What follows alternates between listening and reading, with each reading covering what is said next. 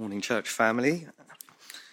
Today's first reading will be from Isaiah chapter 65, and that's verse 17 to 25, and that can be found on page 563 of your church Bibles.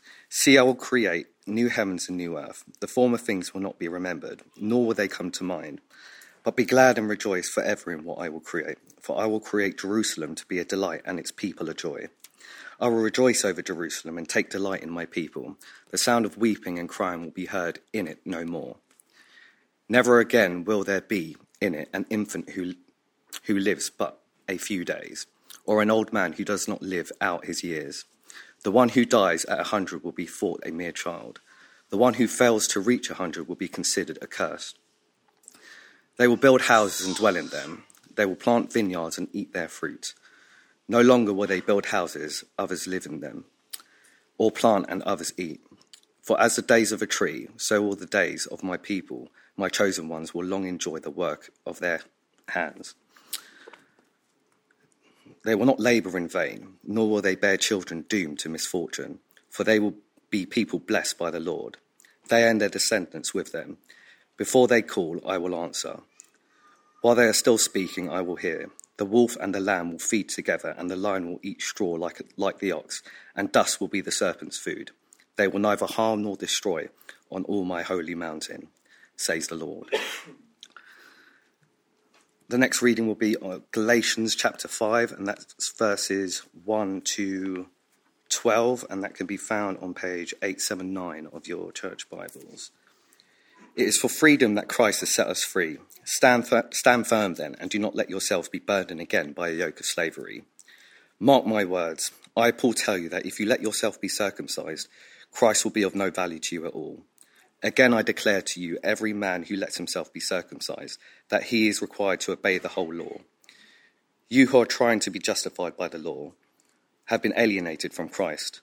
You have fallen away from grace, for through the Spirit we eagerly await by faith the righteousness for which we hope.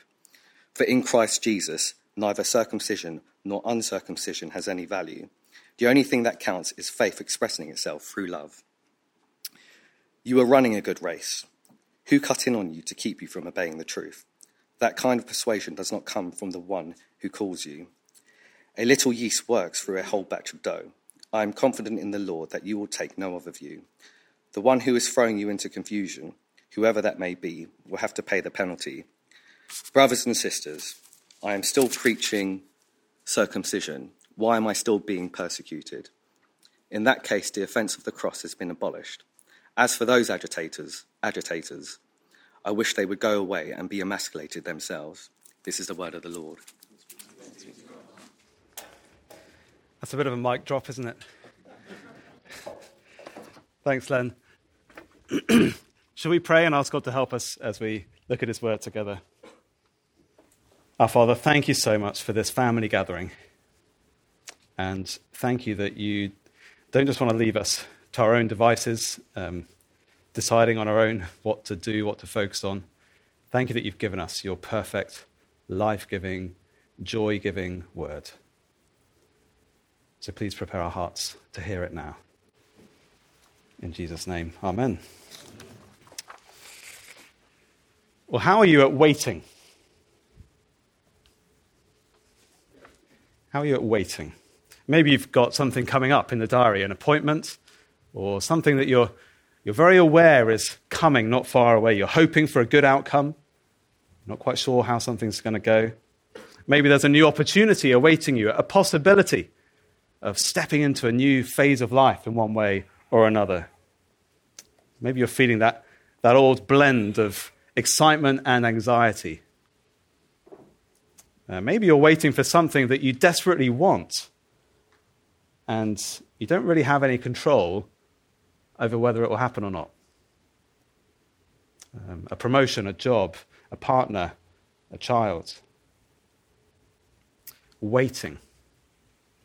We're always waiting for different things in different ways. And it's a complex position to be in, isn't it? Waiting. I don't know if you noticed as Len just read that next bit of Galatians 5, that waiting is a central idea. It might sound a bit of an anticlimax, mightn't it? God has called us to, drum roll, wait. oh. But if we look more closely, we'll see that actually there's a lot to this waiting. Because this waiting requires courageously standing firm. It requires all the power of God's Spirit. It requires resisting enemies who are opposing this waiting. Now, it's been a few weeks since we've been in the world of Galatians. Um, if you're brand new, then this is what we're working through over these few months this letter of Galatians. But we've had a little break. So, previously in Galatians. Do you remember this? Um, we have Paul, the writer, okay, the Apostle Paul. Uh, he was saved, chosen, sent out by Jesus, and he's had a radical turnaround, a radical transformation. He came from a Jewish background with all the rules and regulations. Now, he's saying God has begun a totally new era. Jesus has come, and it's a new era now. It's all about Jesus and trusting him. He's writing this most urgent of his letters. It's very troubled, isn't it? It often has a kind of ring of real trouble to it and urgency. Because there's a bunch of teachers called the Circumcision Party. Sounds like a barrel of laughs. And they are telling these new Christians in Galatia that Jesus is, yeah, he's important. You can start off with Jesus. But then you need to become Jews. You need to adopt all of those religious practices from the Old Testament. So he says to the guys in particular, listen up, you need to get the snip. Only then can you and your pagan background really know that you've joined God's people. And Paul is furious. As Ross reminded us of earlier, chapter 1, he's saying, You're turning away from the one true gospel, the only gospel, the only message that can save you. Salvation is a completely free gift. Do you remember GMP in the middle of your table? Grace and peace. It's all about grace and peace, a gift, a free gift from God. It means that through faith we're united to Christ. We're sons in the Son. Do you remember that? Adopted. God is our Father. And so to return to the law, to return to religious performance, well, that is slavery. Slavery. So, chapter 5, verse 1, where we begin today, is a bit of a like a, a traffic junction if you like. It's the end of the previous section and it's the beginning of a new section. It is for freedom that Christ has set us free. Stand firm then, and don't let yourselves be burdened again by a yoke of slavery. We're free. Don't return to slavery. He's saying, stick with grace. Stick with it. Stick with grace. That's the first big headline that we need to hear this morning. Stick with grace. The temptation is always to think that our performance affects our standing before God. A good day, God loves me. Bad day, God hates me. And maybe not always that extreme, but that tendency is often in our hearts. But it is slavery, and it's miserable. Verse 1, he's saying, Don't go back to slavery. It's, it's a miserable yoke that hangs on your shoulders. It brings nothing but guilt You'd have no need for Christ in that sense. You're completely depending on yourself, your own salvation, and it only brings guilt and misery. You're putting yourself in an impossible situation, trying to achieve your own righteousness through obeying the whole law. End of verse 3 says, if you want to go that way, you've got to keep the whole law, and you can't. That's the first problem. It's impossible. You won't be able to do it. But also, you're, it's as if you're going back in time. You've, you've missed what God's doing. Remember, he started a new era now. It's all about Christ. The law was all about him, pointing forwards to him. The days of the law are over as it originally came. And so you'd be waving goodbye to grace. End of verse 4. Isn't this a horrible idea? End of 4. Alienated from Christ, fallen away from grace. It's a depressing picture, and he's pleading, don't go there. Don't go there. Now, some of us have been Christians for years, some of us are much newer to it or even looking in on what Christians believe. And it may well be that a number of us are still thinking of Jesus in quite religious terms.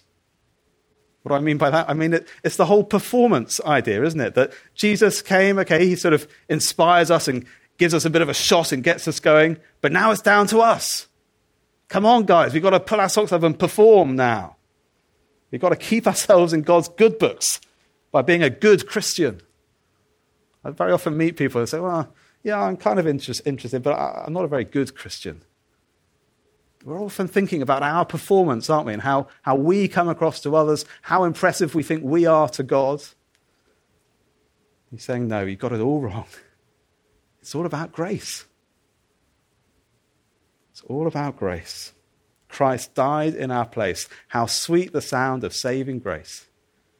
Christ died for me. We're justified, completely blameless in God's sight because of Christ taking our place on the cross. So quit thinking your performance makes any difference to your standing before God. It doesn't now, and it won't when you meet Him in the future. If you go down that road, you'll lose Christ. So the encouragement in verse 1 is stand firm. Stand firm in the freedom and grace that is yours in Christ. We've been so inspired, haven't we, lately? So moved by the Ukrainian soldiers holding the line. You've seen some of those videos on BBC News, they're incredible. They're saying, We will not surrender. They're standing firm.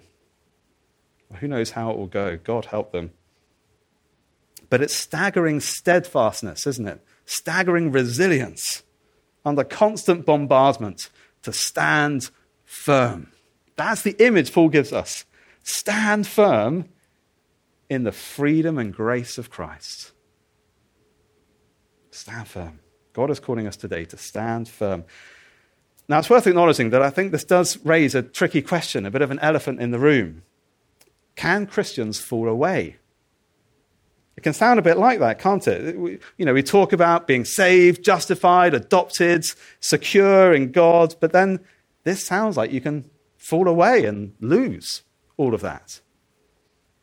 Well, if that sounds scary and precarious, then let me remind you, chapter 1, verse 6 grace and peace.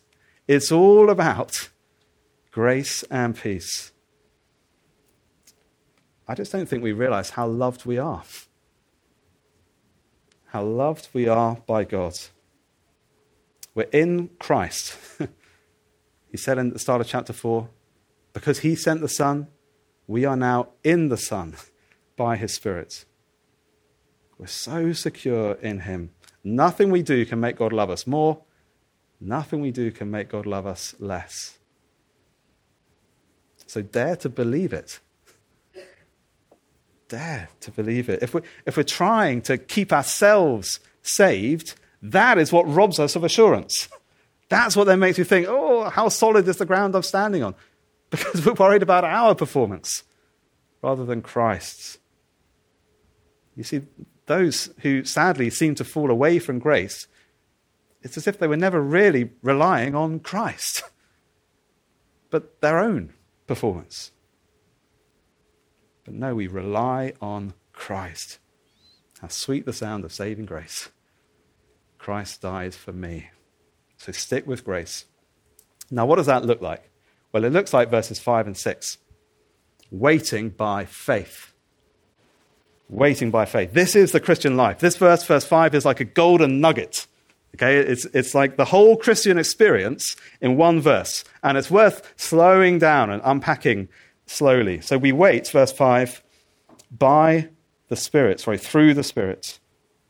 Verse 5. We wait through the Spirit. That is, God Himself empowers and enables us to wait. You see, it's not a small thing, it requires all of God's help to wait like this. He doesn't expect us to hang on in there and stand firm by ourselves. He draws near to help us through the Spirit. And we wait eagerly. Did you see that, verse 5? For through the Spirit we eagerly await by faith the righteousness for which we hope. It's an eager wait. It's not a nervous wait or an anxious wait. Nervously looking forward to Judgment Day, thinking, oh no, what's going to happen? How's it going to go? How am I going to be? No, it's an eager wait. We're eager for it. Bring it on. It's going to be amazing. Because of Christ, because of grace, because of the cross. The verdict is secure. We're justified. The verdict is secure. So we eagerly await seeing him, meeting him face to face, our Savior who loves us, and entering into his joy. Through the Spirit, we eagerly await by faith. By faith. See, faith in Galatians is, is the alternative to works. We're not working for a good outcome, we're just waiting for the good outcome that we know we have. We're, not, we're waiting to be received by God, not working to be received. We're just waiting to hear the verdict that we know we have, not working for it. So, you see, faith is relying on Christ and all he's done for us. And so, verse 6, he goes on to say, Neither circumcision nor uncircumcision has any value. That means neither kind of religious striving and religious activism, circumcision, nor the pagan idol worshipping sin that marks the uncircumcised. He's saying neither of those things defines you. Neither of them determines your standing before God. It's all about Christ. It's all about faith in Christ. So we eagerly await through the Spirit by faith. And what are we waiting for? End of five the righteousness for which we hope. This is the goal and destination. Hearing, delighting in that verdict that God has secured for us in Christ. You're righteous, not because of your performance, because of Christ. Now, hope, we, we can very easily misunderstand this because of a language issue. Okay, so in the original Greek, the word for hope is a certain idea. It's not like our sort of everyday English expressions. oh, I hope the weather perks up a bit again. You know, who knows when, maybe. It's a kind of vague, wishful, very uncertain hope. It's not even a kind of bigger, stronger hope, like, I really hope to get that promotion, you know, wishing against wish. I really hope to achieve this or that. That depends on us and all sorts of factors. No. Hope in the Bible is a powerful assurance of what is certain. That's why we eagerly await it, because we know what's coming. We know what's going to happen. It's like you've got a ticket to see your favorite band, and you're so excited about seeing them. The date is printed there, your name is printed there, you know where it is, you know it's coming really soon. Every day you're getting a day closer. You're eagerly awaiting it. You can't wait. That is the nature of our hope. You may not know the date of when this hope will be realized, but it's no less certain. We will receive finally what has been secured for us by the cross of Christ. Now, do you realize this is a unique privilege for Christian believers, those of us who know and trust Christ? Okay, no one else has this. No one else has this. Our atheist friends have no idea where they're going to be in 100 years' time. And so either it's just, you know, wishful thinking, you come up with some sort of idea, or you bury your head in the sand and don't dare think about it. Or religious friends, they might, again, they won't be able to rejoice in any hope like this. If they're thinking about some sort of afterlife, it all depends on them and their achievements, their efforts desperately striving to do enough. This is the unique privilege of the Christian, a certain glorious hope that we eagerly await. There's a guy called Caesar Borgia, okay, who was a notoriously brutal and successful politician, uh, an Italian nobleman a few hundred years ago. Like many people, though, he died a tragic, hopeless death, and his dying words were these while I lived, I provided for everything but death. Now I must die, and I'm unprepared to die. What a glorious contrast we have. What freedom we have to look forward eagerly to meeting our Savior. Eagerly awaiting it. It's not just intellectual assent. Oh, I believe in justification by faith alone. I believe in the hope of heaven. It's so much more than that, isn't it? It's a, it's a personal, tangible, experiential hope, an active, engaged expectation. Now, how do we actually do this?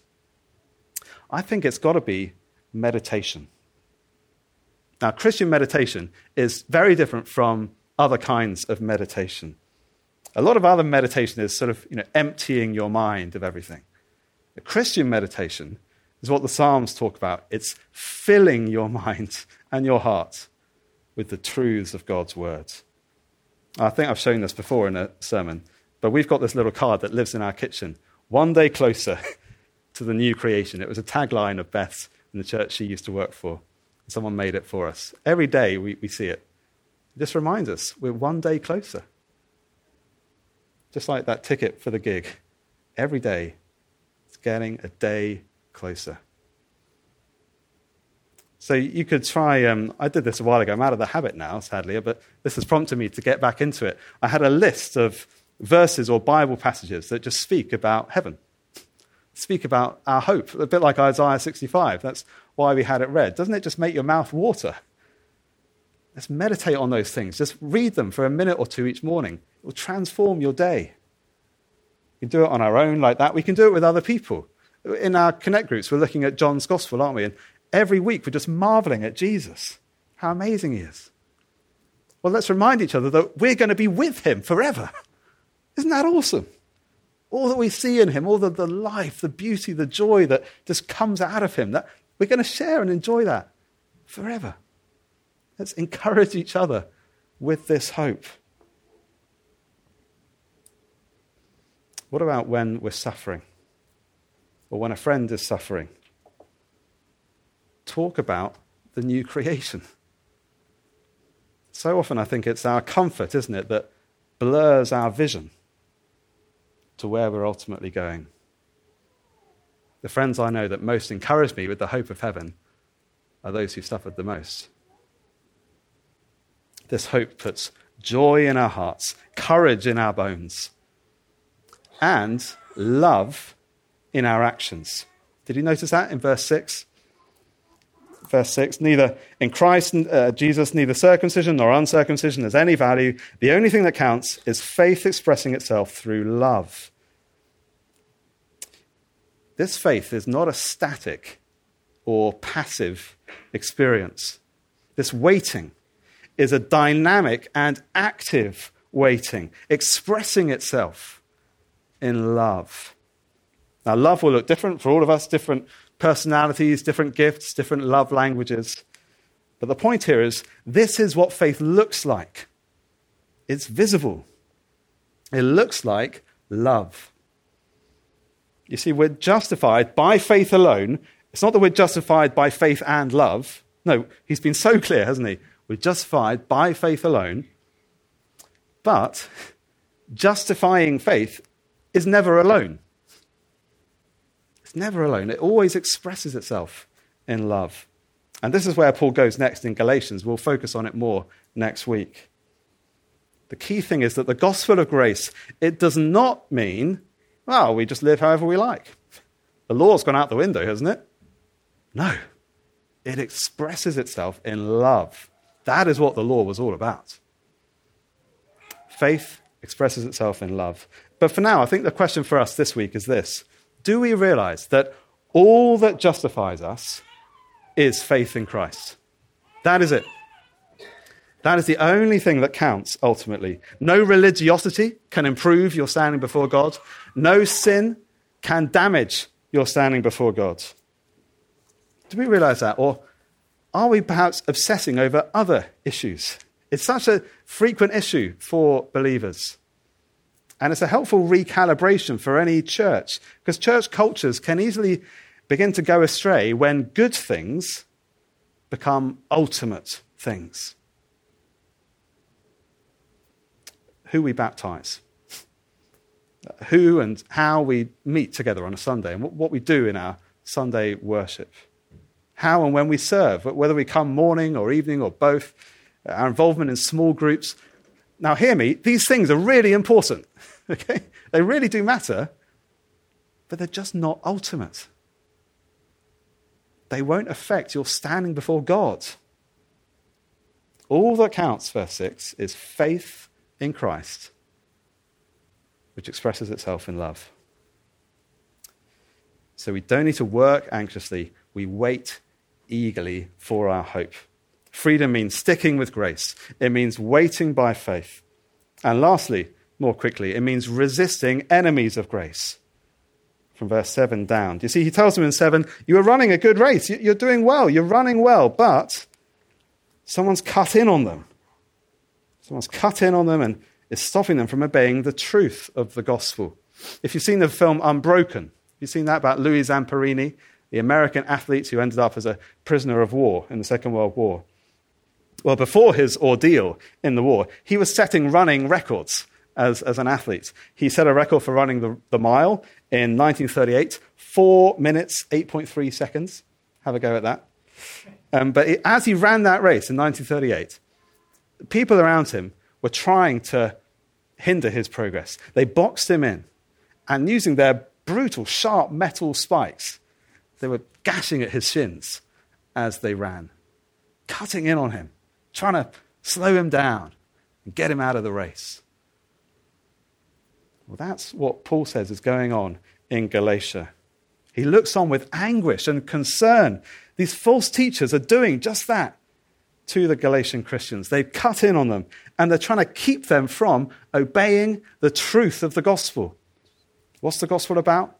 Faith in Christ. That's what obedience is faith in Christ that expresses itself in love.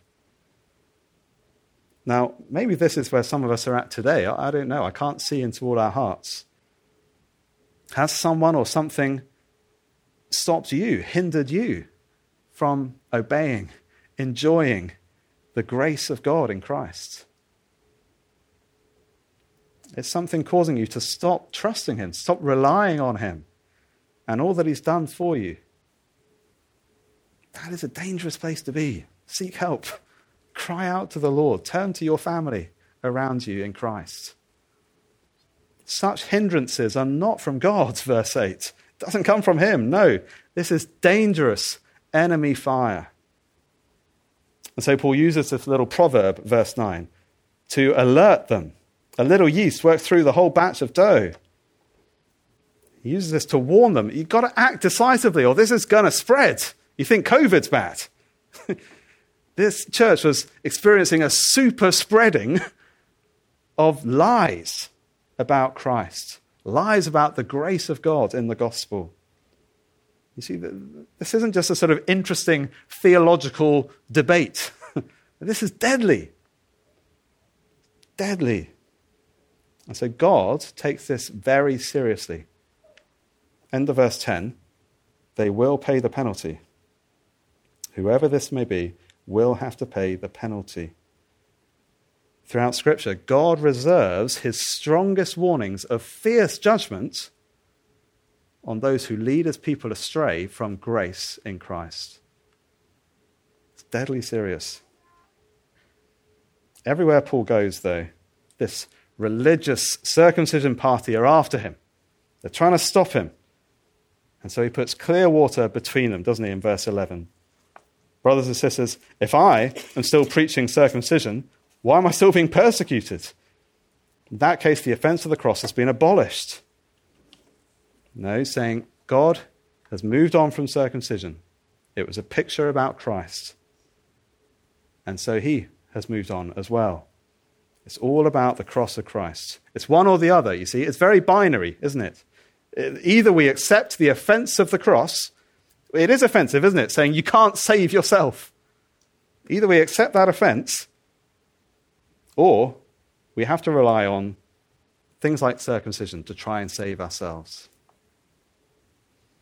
But it's worth noting here, isn't it, that the message of Christ, it does have a sting to it.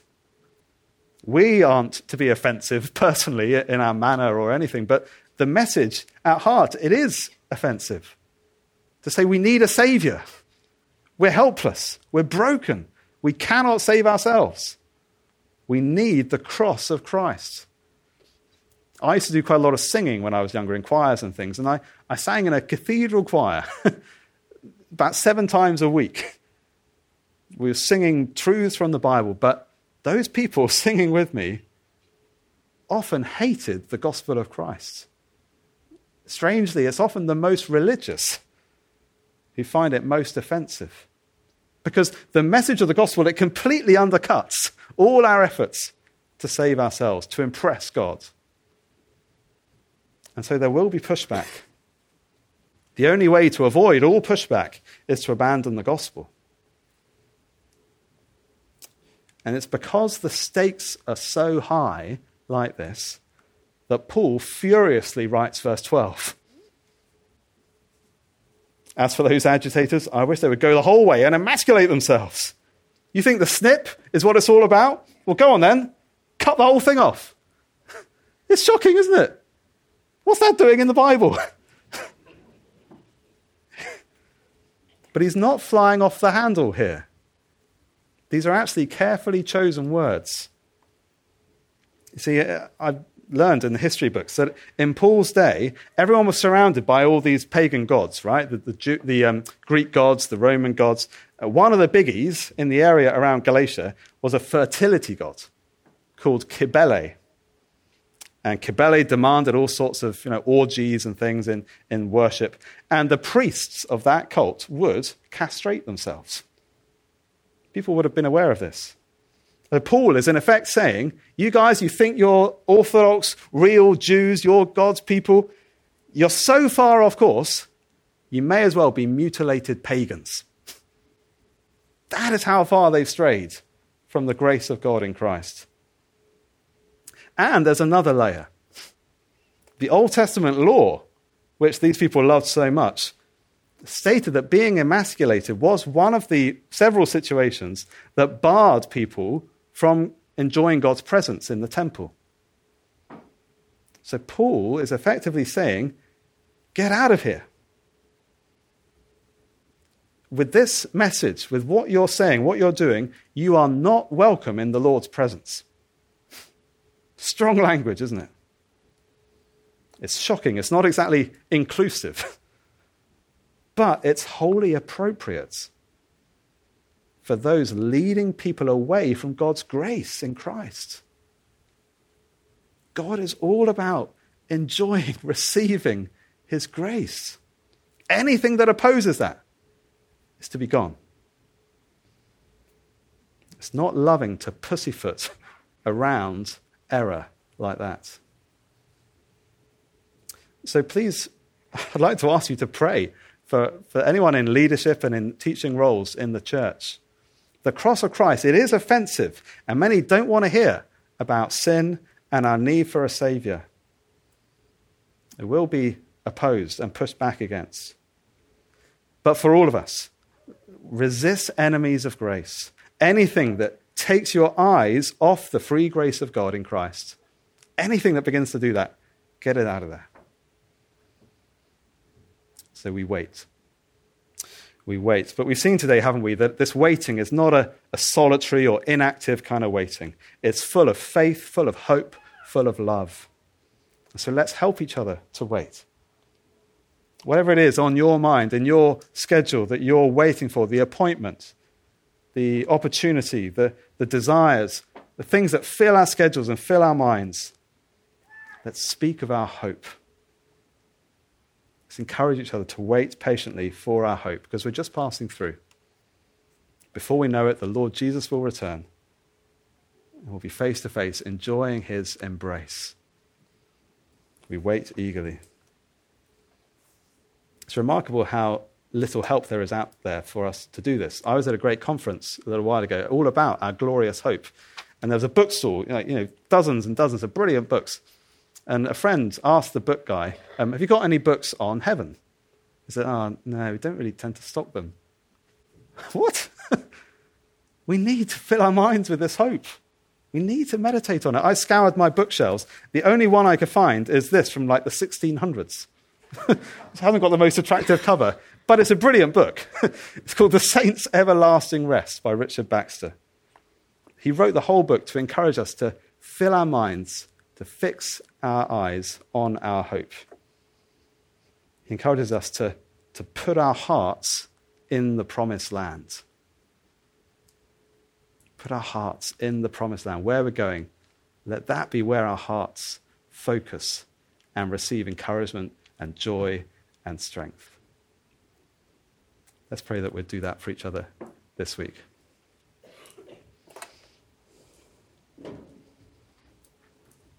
Our Father, thank you so much for our certain hope. Thank you that we don't have to wait nervously or anxiously, but we can wait eagerly. So please strengthen our faith. Help us to help each other, to encourage each other, to remember where we're going. We sense that there could be so much joy and love that flows out of us if we only had a clearer vision of where we're going. Thank you that that verdict of righteous is guaranteed by Christ. Help us to celebrate that and spur each other on with that. In Jesus' name, amen.